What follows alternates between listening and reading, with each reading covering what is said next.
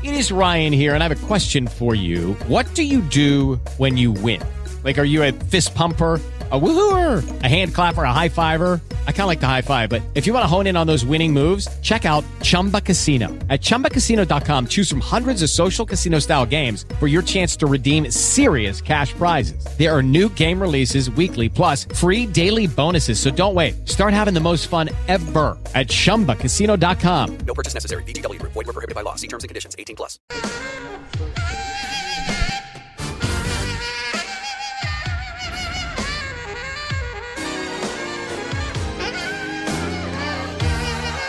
Welcome to Freedom Through Faith. Prepare to be blessed as pastor and teacher Robert Thibodeau leads us into the anointed study of the Word of God, teaching and empowering you how to impact your world with the gospel of Jesus Christ, teaching you how to receive the blessings and provisions of God and how to walk through this life with freedom through faith. And now, here's Pastor Robert Thibodeau. Glory to God. Hallelujah. Hello, everyone, everywhere. This is Pastor Robert Thibodeau. Welcome to Freedom Through Faith. Amen. We are so glad that you can join us today. We're blessed to come to you today using our new studio setup. Glory to God. I think we got all the bugs worked out of it. And we are blessed and empowered to empower you to impact this world with the gospel. Amen. That's our job, is to empower you. Hallelujah. Well, before we get started, let's go to the Lord with a word of prayer. Amen. Father, in the name of Jesus, we come to you this day asking you to bless this Bible study.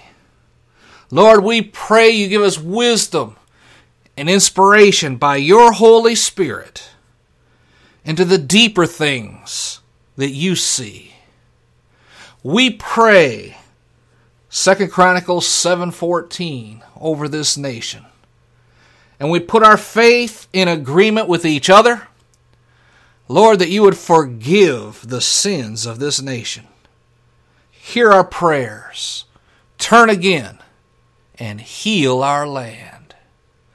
Give us, Lord, this day the blessings you have laid up for us in your word. And to you, Father, we give all the honor, all the glory, all the praise in Jesus' name. Amen and amen. Hallelujah. Join me in our confession of faith. We do this each and every week. As I said before, this is how we lay the foundation for what we are going to study. Amen. Because the foundation if you have a weak foundation, then your study is weak. But if you have a strong foundation, glory to God, you can build and build and build, and what you're going to build will stand. And that's what we're praying about. Join me by repeating these words after me. I believe in God the Father Almighty, maker of heaven and earth and in Jesus Christ, his only Son, our Lord, who was conceived by the Holy Spirit, born of the Virgin Mary, suffered under Pontius Pilate, was crucified, dead, and buried. He descended into hell. The third day he rose again from the dead, and he ascended into heaven, and sits now at the right hand of God the Father Almighty from where he shall return soon to judge the living and the dead. I believe in the Holy Spirit. I believe the church is the body of Christ. I believe in the communion of saints and the forgiveness of sins. I believe in the resurrection of the body. And I believe in life everlasting. In Jesus' name.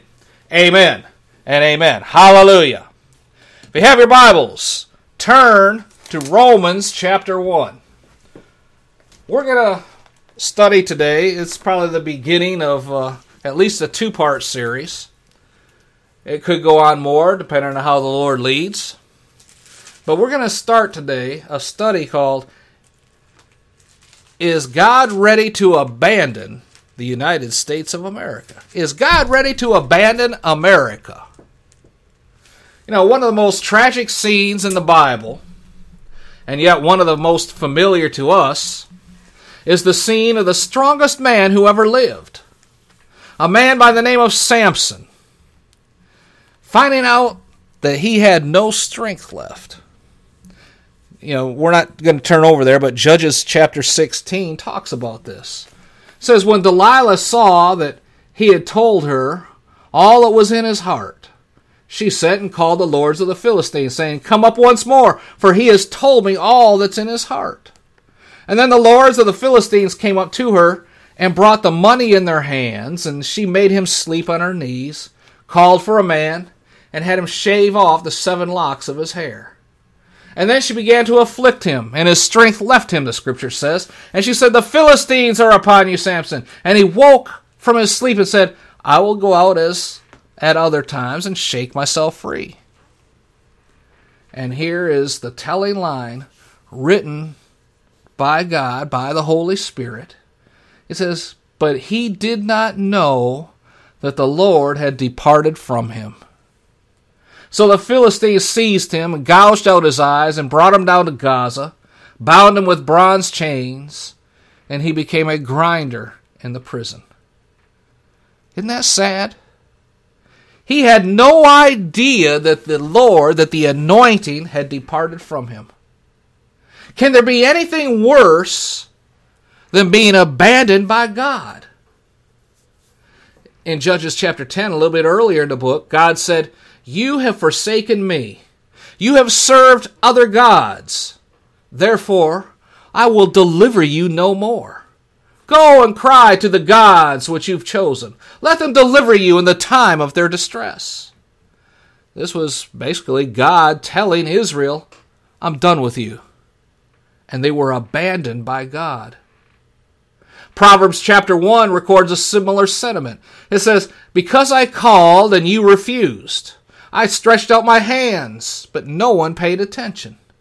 You neglected all of my counsel and you did not want any of my reproof. I will even laugh at your calamity. I will mock when your dread comes. When your dread comes like a storm and your calamity comes like a whirlwind.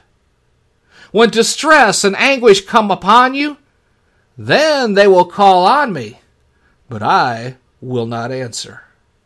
They will diligently seek me, but they will not find me, because they hated knowledge they did not choose to fear the Lord. They would not accept my counsel. They spurned all of my reproof. So they will eat of the fruit of their own way and be satisfied with their own devices. Again, that represents being abandoned by God, turned over to the inevitable consequences of sinful choices.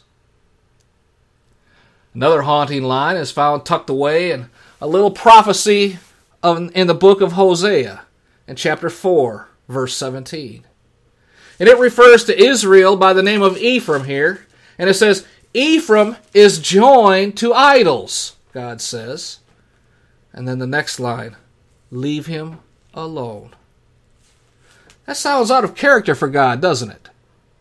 Ephraim's joined to idols, bring him back, might be a better way that we would think about God. But because of sinful choices, God says, let him alone. Abandoned by God. You know, I hear faith preachers, especially the popular ones, boldly proclaim publicly that God will never forget the United States. We are a nation that was formed by people who loved God God says He'll never forsake us because of that. People and nations, even the covenant nation of Israel, can come to a point where they are abandoned by God. The funny thing is that Jesus even said this in Matthew chapter 15 when he confronted the Pharisees and then described them to his disciples, and he called them they are blind leaders of the blind. Leave them alone. You see, when God lets you go, it's serious. When Jesus pronounces over you, it's time to abandon you. That's serious, folks. Now, I'm going to say something. And I want you to fasten your seatbelt and hold on to your seat. Amen. Because I'm convinced, beyond any doubt, that in this same sense, God has either abandoned America already, or at a minimum, he has begun to abandon America. He's given our nation plenty of opportunities to turn around, to repent, and come back to Him. But we've abandoned God.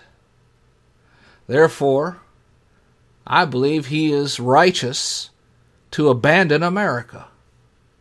And I know that's a strong thing to say, but I'm going to show you why I believe it so that you can see it clearly in Scripture. This isn't just Pastor Bob saying something that I think. This is based upon the Word of God, based upon historical example. And it even describes what we are living right now. Amen. As I said, open your Bibles to Romans chapter 1. Romans chapter 1. We'll go down to verse 18, and beginning in verse 18, and basically running through to the end of the chapter. In these scriptures, you have the most clear presentation of God abandoning a nation. You're going to see what it looks like and what happens most of all, why he does it. This is the most graphic and the most detailed scripture I could find, and the most comprehensive biblical scriptural discussion of what it means for a people, a society, a nation to be abandoned by God. And it perfectly describes the moral chaos here in our own nation today. You have to be honest with yourself before you can be honest with God. And if you're honest with yourself as we go through this study, you have to admit that this describes the United States of America in the day and hour in which we live to a T. Amen? Let's go ahead and look at verse 18. And it starts with some very familiar words. For the wrath of God is revealed from heaven. Now let's just stop here for a moment. We are talking about the wrath of God, anger, righteous anger of God. And I need to just let you know that in the scripture and in reality, I have found five different manifestations of God's wrath, okay? And you'll recognize them. First of all, there is eternal wrath. That is the wrath which God unleashes on all the unbelieving dead in hell. Eternal wrath, suffering forever, eternal punishment. That's eternal wrath. There is also in the Bible eschatological wrath. That's the unfolding of divine wrath at the end of the age described in detail, for example, in Romans chapter 6 all the way through chapter 19. The pouring out of God's wrath and the breaking of the seven seals, the blowing of the seven trumpets, the dumping of the seven bowls of wrath. For that is wrath that is yet to come. As it's eternal wrath, basically, for all of society. Yet, right now, there are many, many souls experiencing eternal wrath. All of the unbelieving people who have died and left this world, they are experiencing eternal wrath right now. But, folks, the good news is you do not have to experience eternal wrath. You don't have to. If you accept the forgiveness that's offered by Jesus Christ. But if you refuse, if you reject his offer, eternal wrath is waiting for you. As soon as you take your last breath and your last heartbeat is over, you are guaranteed eternal wrath. It's all yours. Amen. Now we've seen eternal wrath, eschatological wrath, that's the pouring out of God's wrath in the end days. The third kind of wrath is what you could call calam- basically calamity wrath. Amen. That's the wrath of God which produces calamities in the world. The most notable illustration of that is Noah's flood, which drowned the entire world. Only eight people were saved Noah and his family. Massive wrath on the part of God. But what was it and who was it against? Sinful man. And if you were to study the events leading up to the flood, combine that with what Jesus said would it would look like in the end days, you can also see eerie similarities to the society that we live in today. Homosexual lifestyles becoming normal, just for one example. Amen. Fourthly, there is consequential wrath. That can be summed up in sowing and reaping. You reap what you sow. That's the natural end of patterns and choices of sin. Whatever a man sows, what? He reaps. And that's consequential wrath. But there's one more kind of wrath that's usually overlooked. I mean, we all understand eternal wrath and eschatological wrath and calamity wrath. We all understand that in the, the calamity of the flood or God destroying biblical cities of Chorazin, Bethsaida, Capernaum, etc. Throughout history, these calamities continue to happen. And they all fit in the category of God's judgment of sin. But there is one more category called the wrath of abandonment. That's a special kind of wrath. It's a form of God's wrath in which He basically just lets go of a society. And He just let it lets it catapult full speed without restraint in the direction of its own sinful desires, devices, and choices. That's the wrath that we're going to talk about today. This is the cyclical reality of this wrath that has defined human history, every nation, and will always define it until the day Jesus returns. As Paul said, in all the generations gone by, God permitted the nations to go their own way. Amen. I don't believe that the United States is waiting anymore for God's wrath on this society. I mean, we haven't had a massive calamity such as the destruction of an entire city yet. Hurricane Katrina was just what I would call a warning of what could happen. God, once again, is giving us plenty of warnings. Amen. 9 11, Katrina, the hurricane that smashed into New Jersey in 2012. Massive snowfalls that we're seeing as we're preaching this. Boston, so far this winter, has had over 90 inches of snow in like three weeks. Boston, of all places. But these are nothing when compared to what God has done when He just wipes out cities. Now, we certainly don't want to, that to happen, and we pray that it does not happen. But it could happen.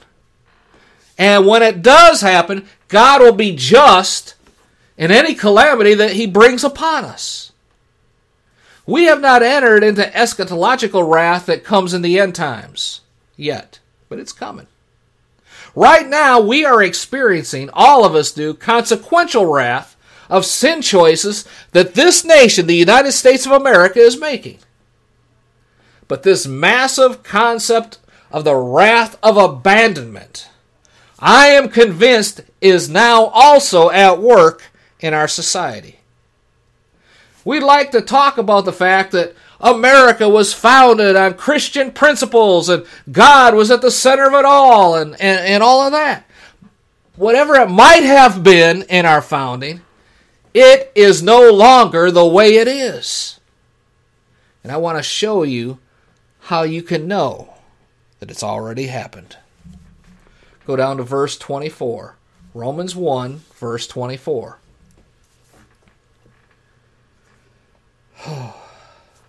In verse 24, you see the word wherefore. It can also be translated as therefore. This means we're now going to see a description that connects this verse to what has already been said. So in the New International Version, if you go back to verse 18, it says, The wrath of God is revealed from heaven against all ungodliness and unrighteousness of men. Now you can stop right there for a minute. The wrath of God is revealed. And then it goes on to talk about the wrath of God and the reasons for the wrath of God. And then in verse 24, then describes the wrath of God. And here's the description. Therefore, God gave them over, or in other words, God gave them up in the lust of their hearts to impurity, that their bodies might be dishonored among them. For they exchanged the truth of God for a lie. They worshipped and served the creation or the creature rather than the creator, who is blessed forever. Amen. For this reason, God gave them over to degrading passions. For the women exchanged the natural function for that which is unnatural. In the same way, also, the men abandoned the natural function of the woman. They burned in their desire towards one another, men with men, committing indecent acts and receiving in their own persons, in their own bodies, the due penalty of their error. And just as they did not see fit to acknowledge God any longer, God gave them over to a depraved mind to do the things that are not proper, being filled with all unrighteousness, wickedness, greed, envy, full of, evil, full of envy, murder, strife, deceit, malice, gossip, slander, haters of God, insolent, arrogant, boastful, inventors of evil, disobedient to their parents, without understanding, untrustworthy, unloving, unmerciful. And although they know the ordinance of God, that those who practice such things are worthy of death, they not only do them, but also give hearty approval to those who practice them. Amen. Let me break this down. There's a lot of scriptures to cover. Let me just break this down for you a little bit. Three times, God says, gave them over. Three times. Remember, the wrath of abandonment is when God gives a nation over to its sinful desires. The verb, Greek verb here, is, if I can pronounce it correctly, paradidomi. And it can have, it, it takes on the judicial sense. Amen. It's often used in Greek literature in terms of courts of law and criminal courts. It comes down to basically handing a prisoner over for punishment. It's even used in the case of Jesus being handed over for crucifixion. Each of these uses of that, ver- of that verb in this text expresses the fact that the wrath of God has acted to hand society over to sentence, to hand them over for punishment. As someone once said, and I can't remember where I heard it, the history of the world is the judgment of the world.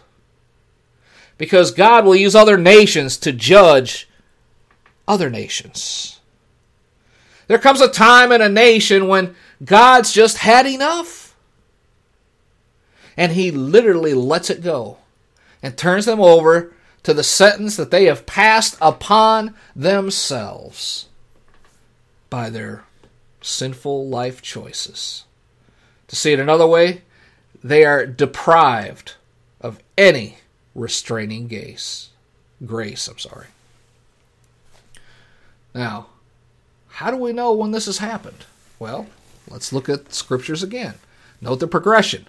Verse 24 God gave them over in the lust of their hearts to the impurity that their bodies might be dishonored among them. Impurity here speaks of sexual sin. Because the first thing that happens in a nation when it's abandoned by God is a sexual revolution. It, it happened to the Romans, it happened to the Greeks, and it's happening in the United States of America. Moral, sexual perversion, pornographic desires, they all describe the general character of the culture. You can't even count today how many millions of pornographic websites there are. When a society is abandoned by God, it operates out of its own perverse sexual passion without restraint. And you can trace this in our nation's history back to the 1960s and the sexual revolution of the flower children. Or Hugh Hefner and Playboy. And it's gone like a flood ever since then. It's characterized by, as you look at verse 24, lust coming from the inside. Just as Jesus said, what comes out of the heart of a man is what defiles him. Leading to impurity, this means sexual impurity, and to the dishonoring of their bodies. The heart is wicked and the bodies demonstrate it. The body always follows what the heart desires. Lust conceives in the heart, James says, and brings forth sin. And sin brings forth death. So the first thing you look for in a society when you're trying to discern whether or not God has abandoned that society is whether or not that society has gone through a sexual revolution so that illicit sex, adultery, every form of immorality is accepted as normal in that society. And folks, you have to admit it. We, as a nation, are there. Amen. That's piece of evidence number one on whether or not God has decided to abandon America. Second piece of evidence, step number two. In this same progression, look at verse 26. Romans chapter 1, verse 26. God gave them over not just to passions that are explicable because they're men and women, but to inexplicable, degrading passions for their women exchange the natural function for that which is unnatural. And you know that a society has been abandoned by God when it celebrates lesbian sex. God's given them over. Gross affections, unnatural, uh, unthinkable. And if you follow a sexual revolution with a homosexual revolution, and homosexuality becomes normalized in that society. Verse 27 then adds the male part. In the same way, the men abandoned the natural function of the woman, burned in their desire one towards another. By the way, it is a burning that is just hard to comprehend or understand why. But interestingly enough, I want you to notice that the Holy Spirit puts women first here and then the men after. Why is that? Well, the Holy Spirit refers to to the degradation of women because the women are usually the last to be affected in the decay of morals because their hearts are so naturally inclined towards a husband and toward the responsibility of nurturing and raising children. But when the women finally lead the parade, it's an indication that God has removed his restraint. The amazing thing about all this in verse 27 the man abandoning the natural function of the women, burning in their desire one toward another, men with men, committing indecent acts, and receiving in their own persons the due penalty of their error. Right into this wrath of abandonment comes the wrath, the consequential wrath. And even though it generates venereal disease and AIDS and things like that, yet they keep doing it and it keeps getting pushed as normal. So that's what step two looks like.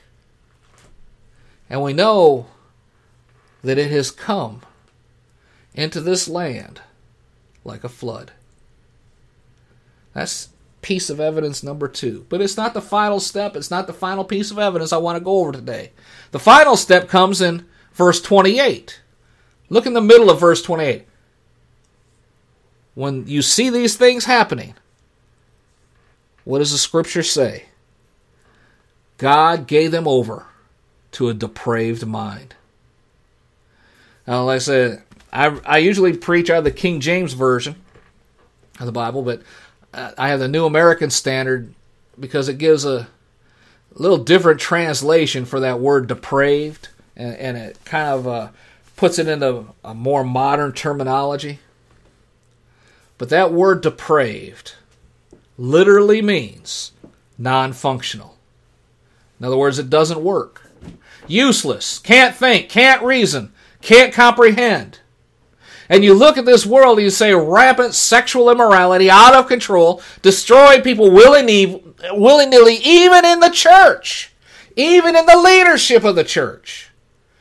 How many times have we seen news reports, news stories where pastors of both small and even these large mega churches have fallen into sexual immorality?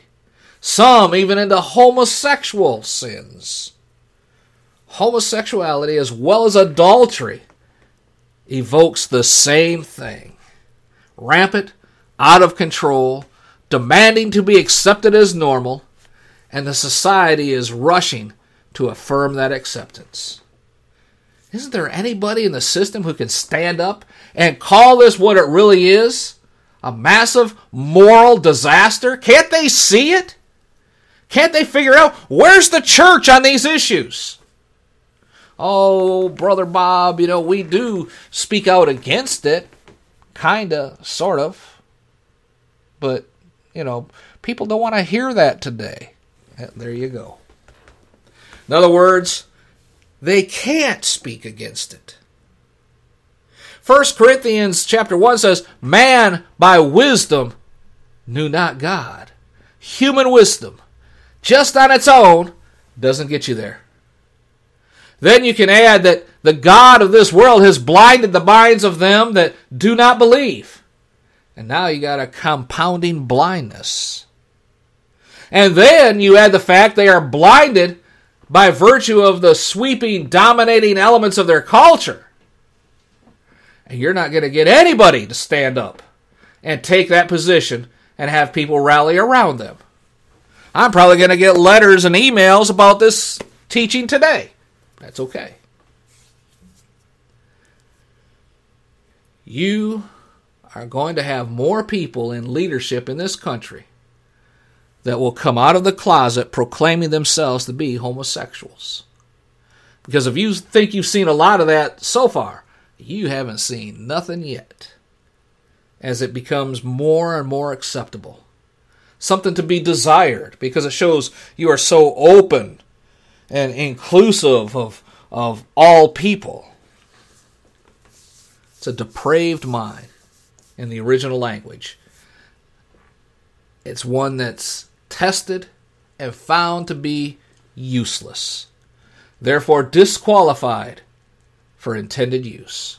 The reasoning faculty may have been corrupted by the influences that surround it. MT, here's something that's funny. MTV, yeah, the music television station, MTV did a survey on morality. There's a switch, amen.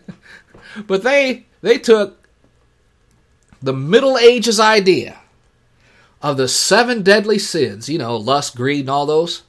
They surveyed their audience to see what the modern day culture thought about them.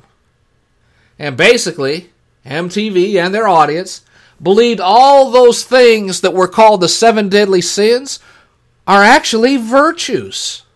They're not considered the seven deadly sins anymore. No, now they're listed as the seven major virtues that you should aspire to. The predominant thinking in our society is these things are things that we should aspire to, to take on, to, to this is part of our daily living. And no, I'm not kidding. That's what their survey said. when that happens and your entire sense of morality as a nation is that warped, then your conscience as a nation is ill informed and basically no longer functions. Which means you now have unconscionable behavior. And then you can watch TV shows like Jerry Springer and laugh instead of falling on your face and weeping at the lost souls that go on that program and other programs like it. A depraved mind, reasoning faculty so corrupt that it must be rejected as non functioning. And as a result of that, what happens? Verse 28 God gave them over to a depraved mind.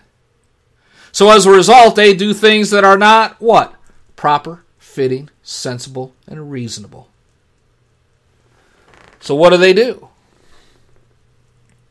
They are filled with all unrighteousness, wickedness, greed, envy, murder, deceit, malice. What's all that? That's the nightly news. It's in the local newspaper every day. Slanderers, haters of God. And on and on it goes. Unconscionable.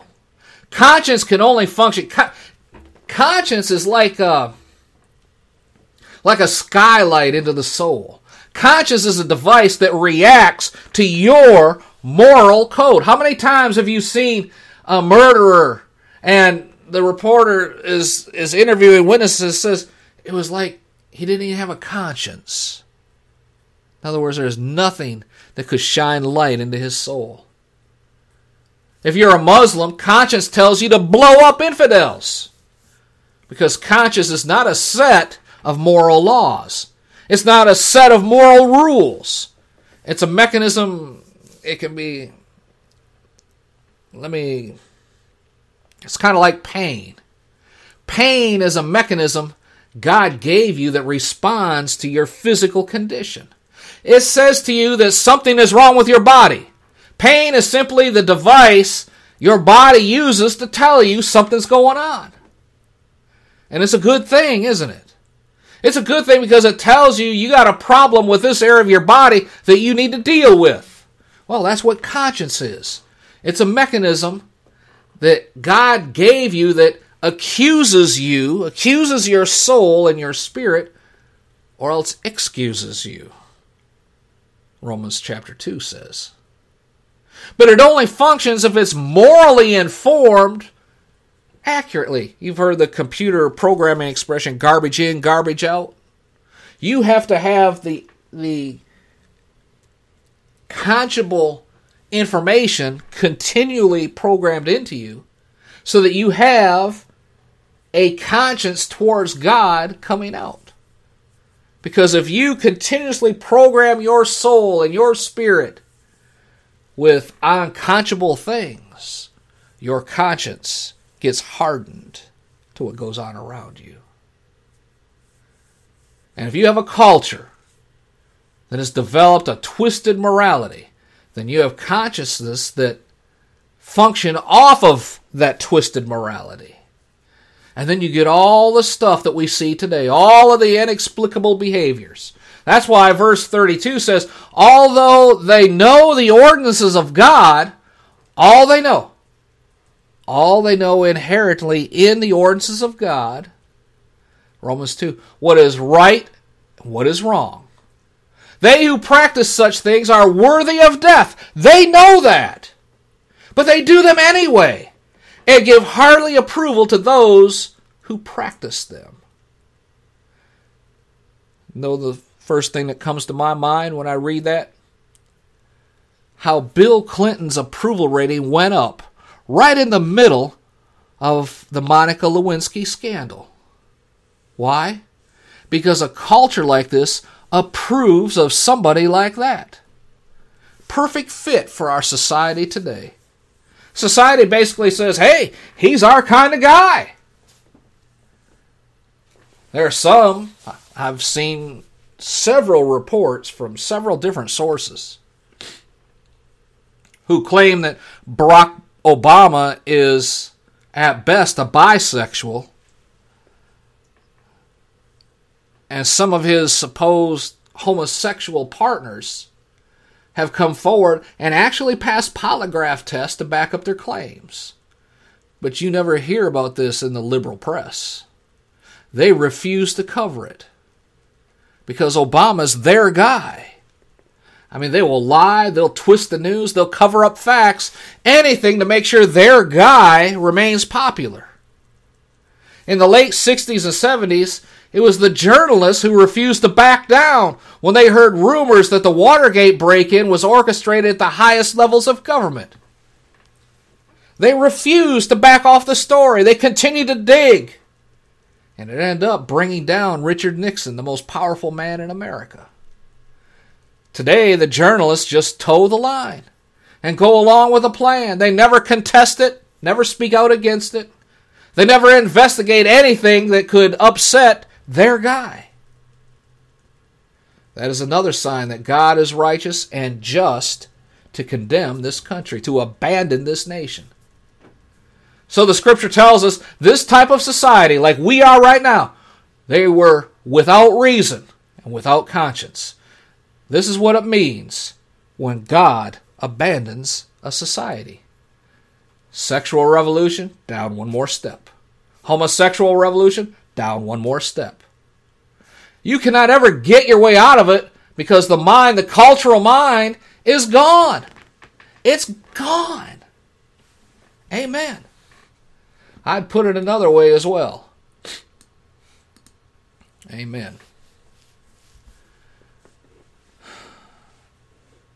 Maybe. Simply there's no sure indication.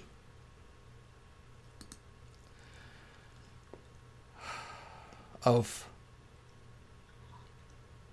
how wicked and abandoned society under God's wrath is than when that society does not tolerate any type of speaking out against sin or sinful lifestyles.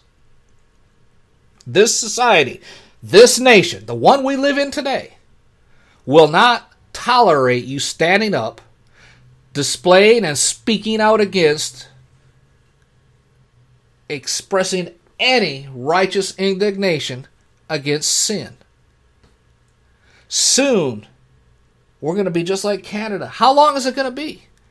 Before preaching against sin from the pulpit, the government's going to come in and say, you can't do that. They do it already in Canada. The mayor of Houston, Texas, just a few months ago, last year, tried to do it as well. Who, by the way, is what? A practicing lesbian. She told all the major churches in her town and her city of Houston to give up transcripts of your sermons. She wanted to evaluate them and see if they're preaching against homosexuality, basically against sin, in their pulpits. She was going to try and legislate what church pastors could preach in their own pulpits.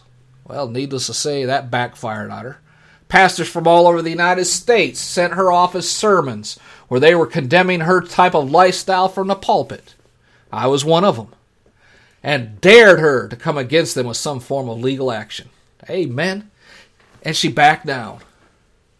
That's what happens when the church in America will take a stand, a united stand against sin. Sin backs down. But that should not be an isolated case like it was because you hit sin, it backs down, and then everyone goes back to their four walls and starts worrying about their own things again. Amen. Here, Paul is unfolding for us this picture of what a society looks like when it's abandoned by God. It's not my description. I said that in the beginning when we started. This is not Brother Bob speaking his opinion. I went to the scriptures and I'm giving you scriptural evidence of the situation that the United States of America is finding itself right now. That's why you see why I said I think America is here going through the cycle right now of Romans chapter 1. Why does it happen? Well, go back to verse 18 again and find out. Why does it happen? I'm going to give you the short version. Here is why it happens. Verse 18 The wrath of God is revealed from heaven in this form of abandonment against all ungodliness and unrighteousness of men that makes up this society. Verse 18 Who suppresses what? There it is. They suppress the truth. They suppress the truth. From the Garden of Eden, it started out as a war of truth, right? God says, You eat the fruit, you die. Satan says, Nah, you won't. You will not die. And there it is. Who's telling the truth? Who's telling the lie? Adam and Eve believed Satan. They thought God was lying to them. And that started the war on truth. And it's still going on today. It's always about the truth. What truth, Brother Bob? Real truth, biblical truth. You suppress this, that's where you go. Take the Word of God out of the place of its supremacy, and you suppress the truth. Deny that it's true. Deny its veracity. Deny its authenticity. Deny its inerrancy. Deny its inspiration. Deny its sufficiency. Deny its clarity. That's the latest one. Nobody really knows what the Bible means anyway.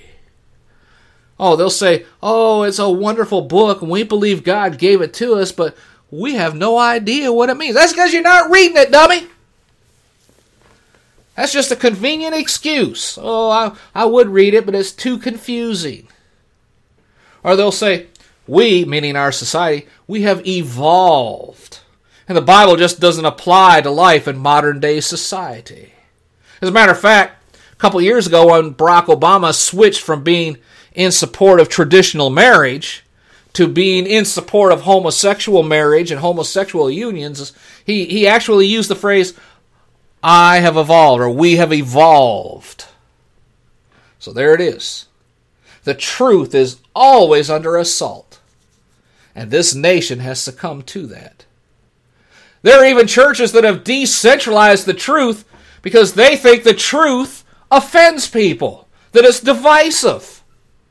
This purpose driven church crap is all about that. Take down the crosses, they offend people. Darken the lights, make it more of a nightclub experience. Don't hold invitations where people have to walk the aisle. Don't preach against sin. There it is. There it is. It's always evident. Amen. If you preach against sin, they might get offended. Duh. Folks, the truth is all we got. It's all we have. God saves us through the truth. Amen. You are begotten again, Peter says, by the word of truth. You're sanctified by the word of truth. Jesus said, Sanctify them by thy truth. Thy word is truth. Hallelujah. John 17, 17. Jesus says, Thy word is truth. John chapter 1 says, He is the truth or he is the word. Jesus is the word. Therefore, Jesus is speaking the truth. Amen. It's all we have is the truth. Now, of course, the truth is under assault by Satan.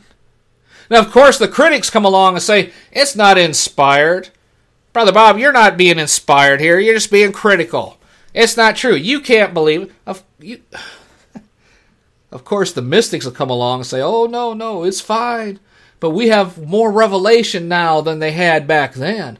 And we have more revelation over here and over there and over there. And the cults all develop out of extra biblical revelation. I, I, I mentioned this a little bit ago. Just a second.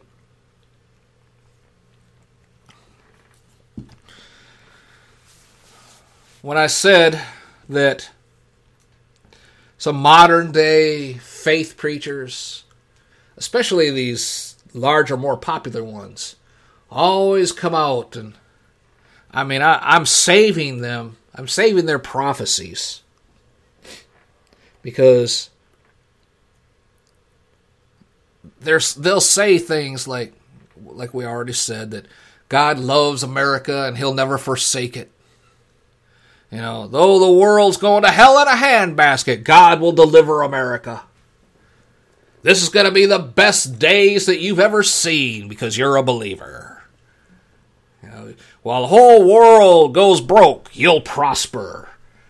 And now it's time for the offering.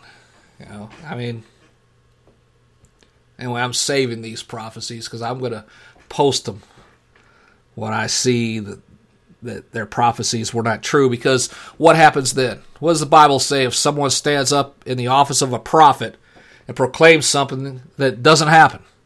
Then they're discredited. Amen. I'm not doing that to be spiteful. I'm doing it to be truthful. Speak the word only, not what you think God told you that it goes outside the Bible. That's why I'm sticking to scriptures here and giving you this evidence. Evidence. Acts 10:39 says we are called to be witnesses of these things. Amen. Anyway,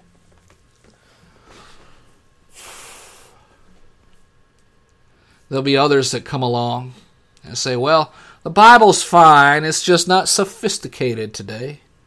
You need to add philosophy and other things to the Bible to fill it all out, to make it complete. There are those who will come and say, well, it lacks clarity. It lacks relevance to today. The, uh, the idea that Scripture is clear, that God intended it to reveal, not to hide, is always under attack. So the truth is diminished in its place. It's denied, it's rejected. It's amazing to me how people mock biblical truth today. It, it, it's just simply astounding to me how they do this. Oh, you can figure out a way to make it smooth and soft. Take out all the hard parts so it doesn't have to sting when they hear it. But if you give the unadulterated, pure Word of God, it will generate a negative reaction in society today. I get told over and over, more than you would know, that I'm too hard on sin. You need to speak the truth in love. After all, Jesus loved everybody and told us to love everybody too. Have you ever noticed? They forget the part where he called the leaders of the day hypocrites. He loved the people who did not know the truth. They didn't know any better. They were only doing what they were told by their leaders. But he came out boldly against those who should have known but refused. Folks, all we've got is the truth. Amen. Let me expound on this just a little bit more. Let me give you four things to think about. Four reasons for wrath that has to do with suppressing the truth. Number one is revelation, not the book of Revelation. I'm talking about godly revelation. We've been given the truth suppress the truth and unrighteousness, because that which is known about God is evident within them. For God made it evident to them, for since the creation of the world, his invisible attributes, eternal power, divine nature, have been clearly seen, being understood through what has been made, so that they are without excuse. What is this? This is not even talking about the scriptures. This is talking about the fact that God has inlaid His truth into the fabric of man's being. He is not without a witness to the truth. Look at chapter 2 for just a moment. Drop down to verse 14. The Gentiles who do not have the law do instinctively the things of the law. These, not having the law, are a law to themselves, and that they show the work of the law written in their hearts their conscience bearing witness. Amen. I get asked from time to time about those who have never heard the gospel. What about them? And this verse gives the answer to that. They are still without excuse. And I don't have time to go too far into it today, okay? But there it is. Part of being human, like all the other parts of being human, being able to think, to make relationships, to speak, to act in the ways that humans act. Those kinds of things are the familiar components of what it means to be human. But another one is the law of God written into the very fabric of man's nature so that he cannot plead ignorance. In fact, in verse 20, it says that he has enough of this law in himself, enough of reason to be without an excuse. You cannot plead ignorance, that which may be known of God. What is noble regarding God? What man can know? What of the, the, the light that lights every man that comes into the world, John 1 9, says, is written in the heart. It is evident in them. Amen? Two ways. One, reason. Reason. Where does reason eventually take you? Reason eventually takes you to an ultimate cause.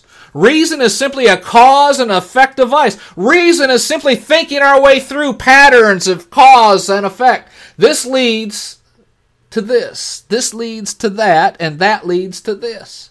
That's how reason works. And if you follow it back far enough, you eventually get to the first cause of the massive, universal, effect of creation, which is God. So, reason is a device given by God to every human being that will lead them directly back to Him. Amen. It leads him back to Him. Any thinking, rational person knows that.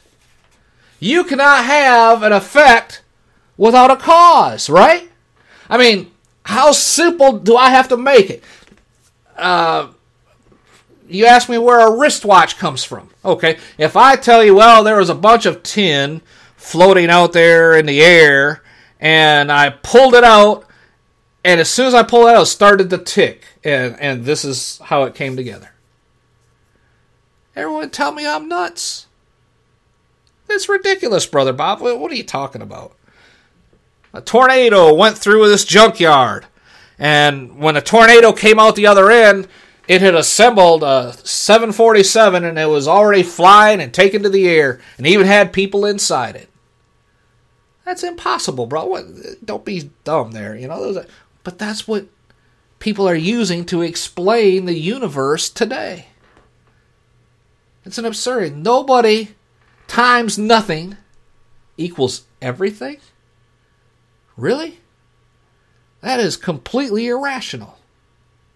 Let me give you something else to think about. I'm going to try and pronounce this man's name correctly, but there was a scientist by the name of Van Neumann. Van Neumann invented, well, he didn't invent it, but he conceived of an invention called the ultimate machine. And it's called Van Neumann's machine. All engineers and scientists know about it. The Van Neumann machine, he said, is this ultimate machine. It is a self perpetuating machine. It has the capacity within itself to sustain itself. Wow, okay. Secondly, it is a self repairing machine. Anything that ever goes wrong with it, it can fix. It has within itself the ability to fix itself. It has within itself the ability to generate whatever new part it needs to reassemble itself so that it continues to function. Thirdly, it can reproduce itself. It multiplies all by itself. This would be similar to having a car that generated its own fuel, fixed itself, and when you come out in the morning, there are three little cars sitting next to it. Okay? That's the concept of the Van Neumann machine. The complexity of this machine is staggering so staggering that it can never be built, It is just too complex. It becomes exponential almost, almost to infinity, to put something like this together. In other words, it can't be done. And yet, that is exactly what every single organic cell in existence in the biological world does on a daily basis. Amen. It's a factory of perfect, self generating, self repairing, self reproducing machinery. Glory to God. That's the miracle of the human body. Amen.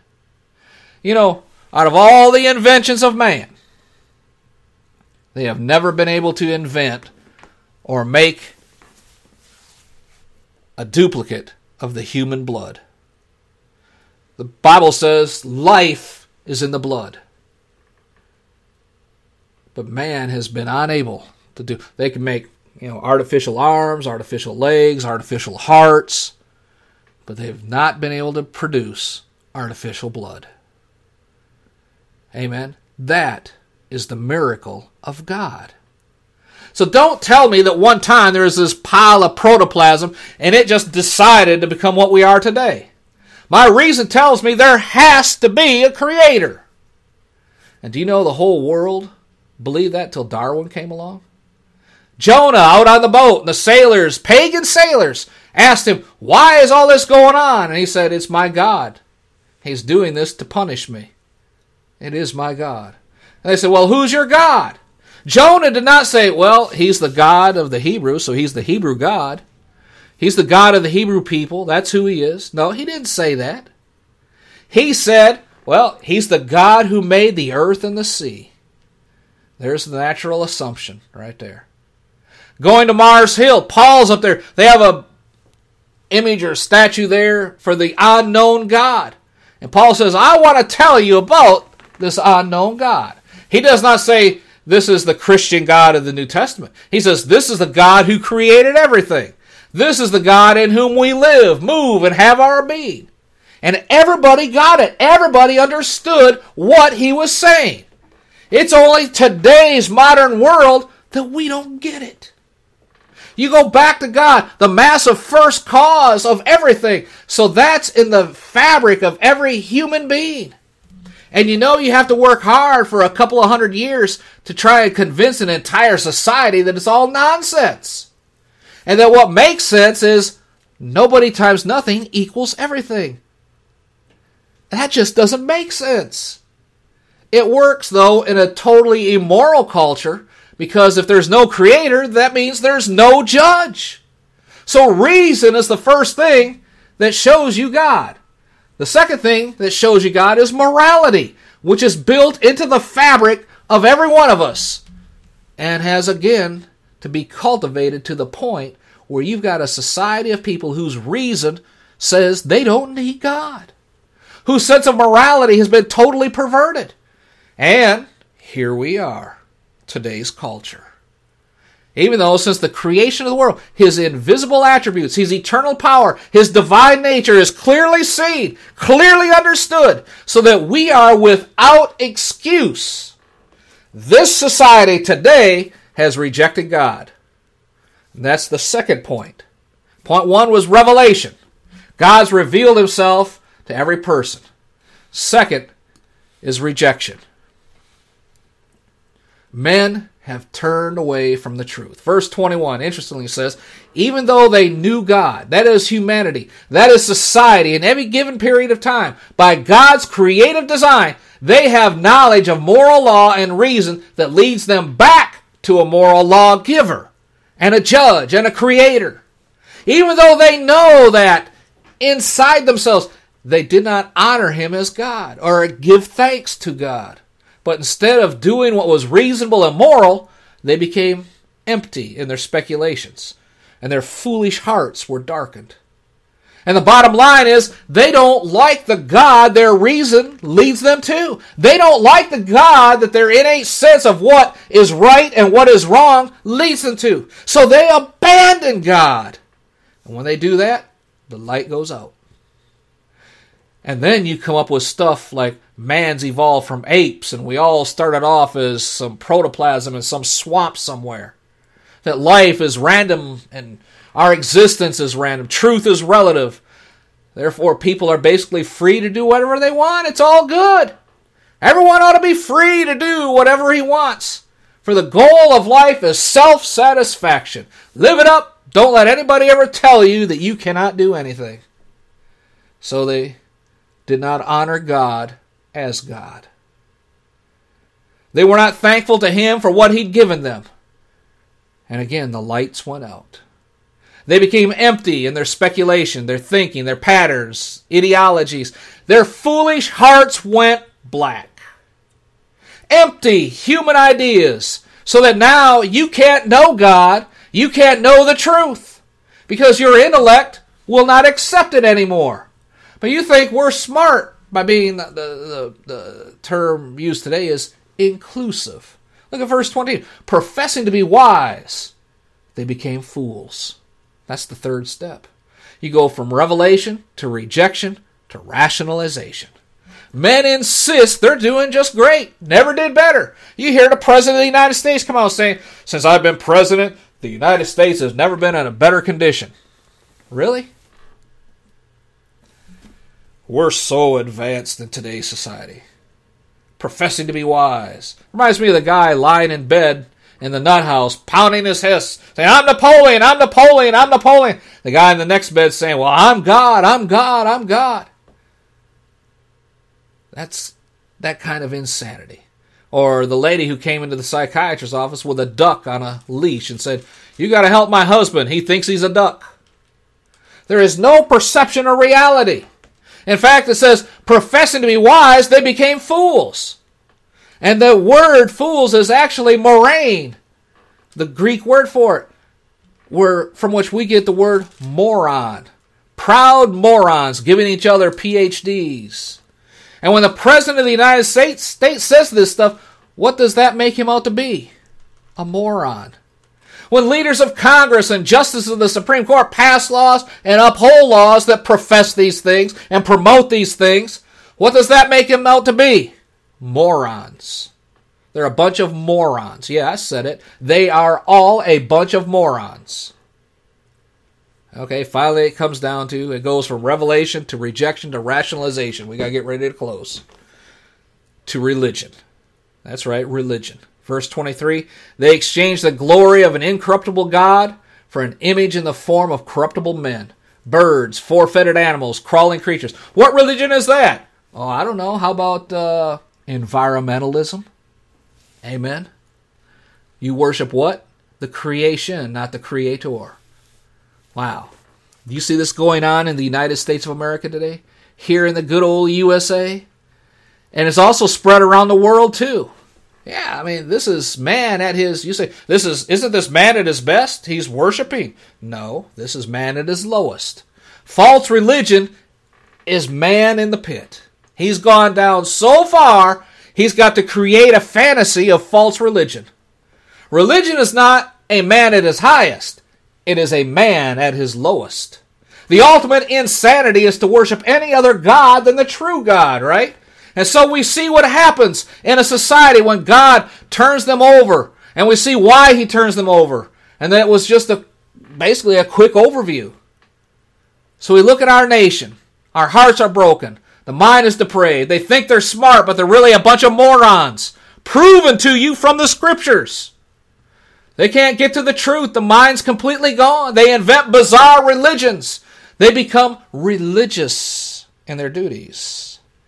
And today, they like to talk about being spiritual, don't they? Oh, I'm very religious. I am very spiritual. What in the world does that mean? As if you can invent your own worship and your own religion? Again, that's a sign of man at his lowest point. That's where we are, all the way at the bottom. Total and complete rejection of the true God and the true faith. That's where we are now. Now, the question is how do we pray, Brother Bob?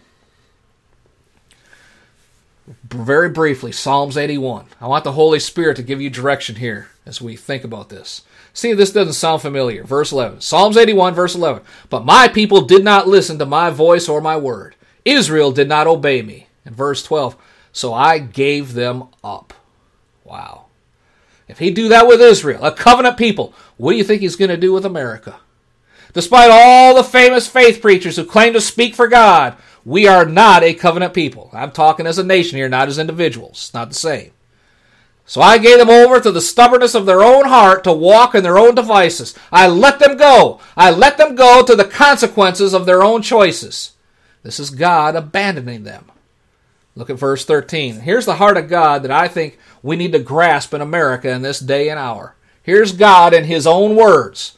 Oh, that my people would do what? There it is. That they would listen to me. Listen to me. That Israel would walk in my ways. Right there, folks, is the mandate to pray. What do you have to pray for? You have to pray for the word of the living God to be proclaimed across this nation.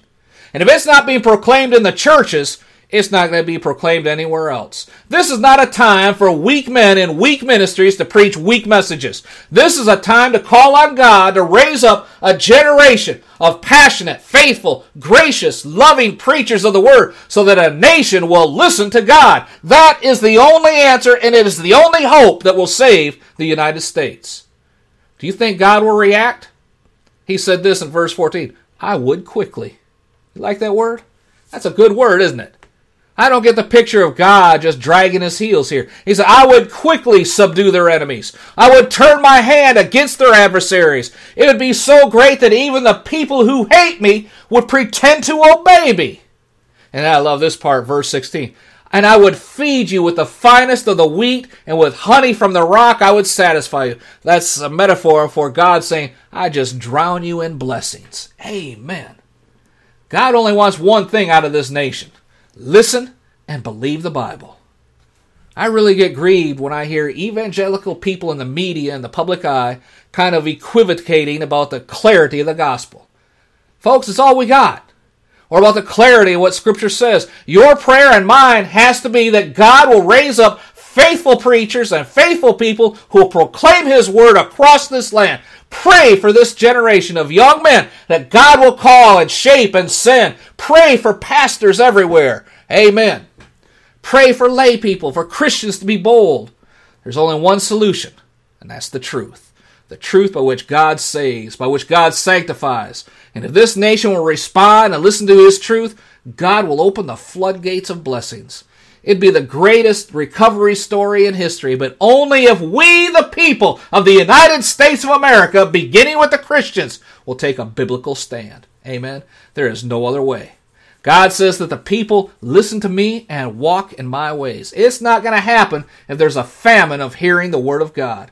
Pray that the word, as Paul said, would have free course. They would run with all its power across land, with all its beauty and magnificence, all its power and grace.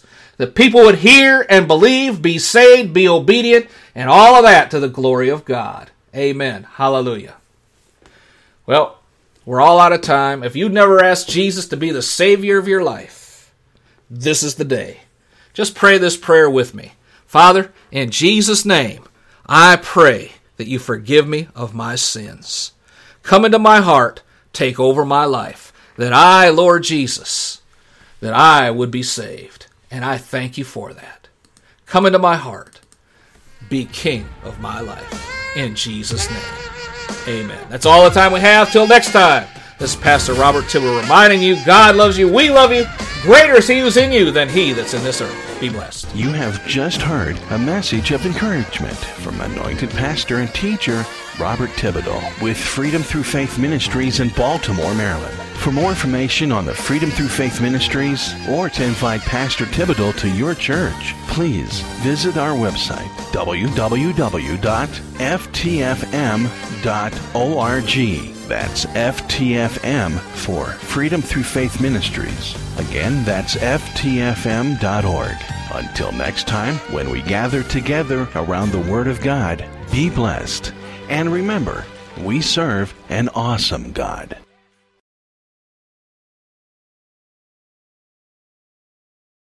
Lucky Land Casino asking people what's the weirdest place you've gotten lucky? Lucky? In line at the deli, I guess? Aha, in my dentist's office.